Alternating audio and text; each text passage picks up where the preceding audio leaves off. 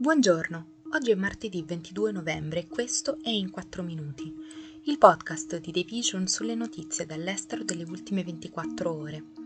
Parleremo degli attacchi aerei turchi sui curdi in Iraq e Siria, della corsa per assicurarsi il gas nei prossimi inverni che è già cominciata e dei manifestanti britannici e dei maggiori poteri alla polizia. Domenica i cacciaturchi hanno effettuato decine di attacchi aerei nel nord della Siria e dell'Iraq, in quella che i funzionari turchi hanno definito una campagna antiterrorismo per sradicare i militanti accusati di aver orchestrato l'attentato mortale della scorsa settimana a Istanbul.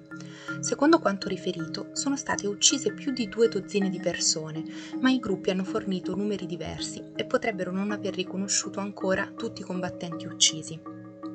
La milizia guida kurda che amministra il nord-est della Siria ha dichiarato che 14 civili e un combattente sono stati uccisi. L'attentato di Istanbul della scorsa settimana è stato il primo attacco di questo tipo in Turchia in più di cinque anni e ha sollevato il timore che il paese possa tornare ai giorni in cui le sue città erano regolarmente prese di mira dal PKK o dai jihadisti dello Stato islamico. In Siria infatti gli Stati Uniti hanno collaborato con le forze democratiche siriane per combattere l'ISIS e un piccolo contingente di forze statunitensi è rimasto nel territorio che il gruppo controlla nel nord-est della Siria, vicino al confine turco. Ma questa collaborazione non è mai piaciuta alla Turchia, alleato degli Stati Uniti nella Nato, che considera i combattenti curdi siriani come parte del Partito dei lavoratori del Kurdistan, che ha combattuto una sanguinosa e decennale insurrezione contro lo Stato turco per ottenere l'indipendenza o comunque una maggiore autonomia. La Turchia, l'Unione Europea e gli Stati Uniti considerano il gruppo di insorti, noto come PKK, un'organizzazione terroristica. Il presidente Recep Tayyip Erdogan ha dichiarato lunedì che il suo paese potrebbe lanciare un'operazione di terra in Siria se necessario a seguito dei recenti attacchi. Sebbene l'Europa abbia riempito le sue riserve di gas naturale per questo inverno, l'orologio sta già ticchettando per assicurarsi l'energia per i prossimi anni, che si prevede continueranno a essere caratterizzati dalla minaccia di gravi carenze. Le riserve di gas dell'Unione Europea sono piene per circa il 95% e molti analisti sostengono che il continente potrebbe evitare una calamità energetica per quest'anno,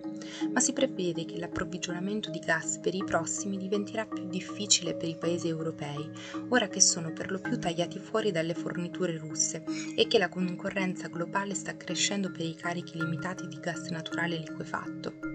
L'arrivo di nuovo GNL sul mercato sarà limitato fino al 2026 circa, quando entreranno in funzione i progetti previsti negli Stati Uniti e in Qatar e l'Europa probabilmente si troverà a competere per ottenere forniture limitate nei prossimi anni.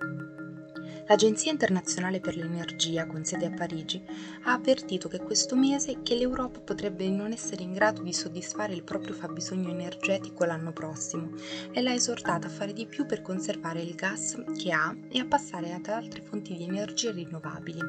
Secondo le stime dell'AIE, il deficit di gas naturale dell'Europa nell'estate del 2023 potrebbe raggiungere i 30 miliardi di metri cubi, ovvero una buona fetta di quello che serve al blocco per riempire la sua rete rete di stoccaggio di gas prima del ritorno del prossimo inverno.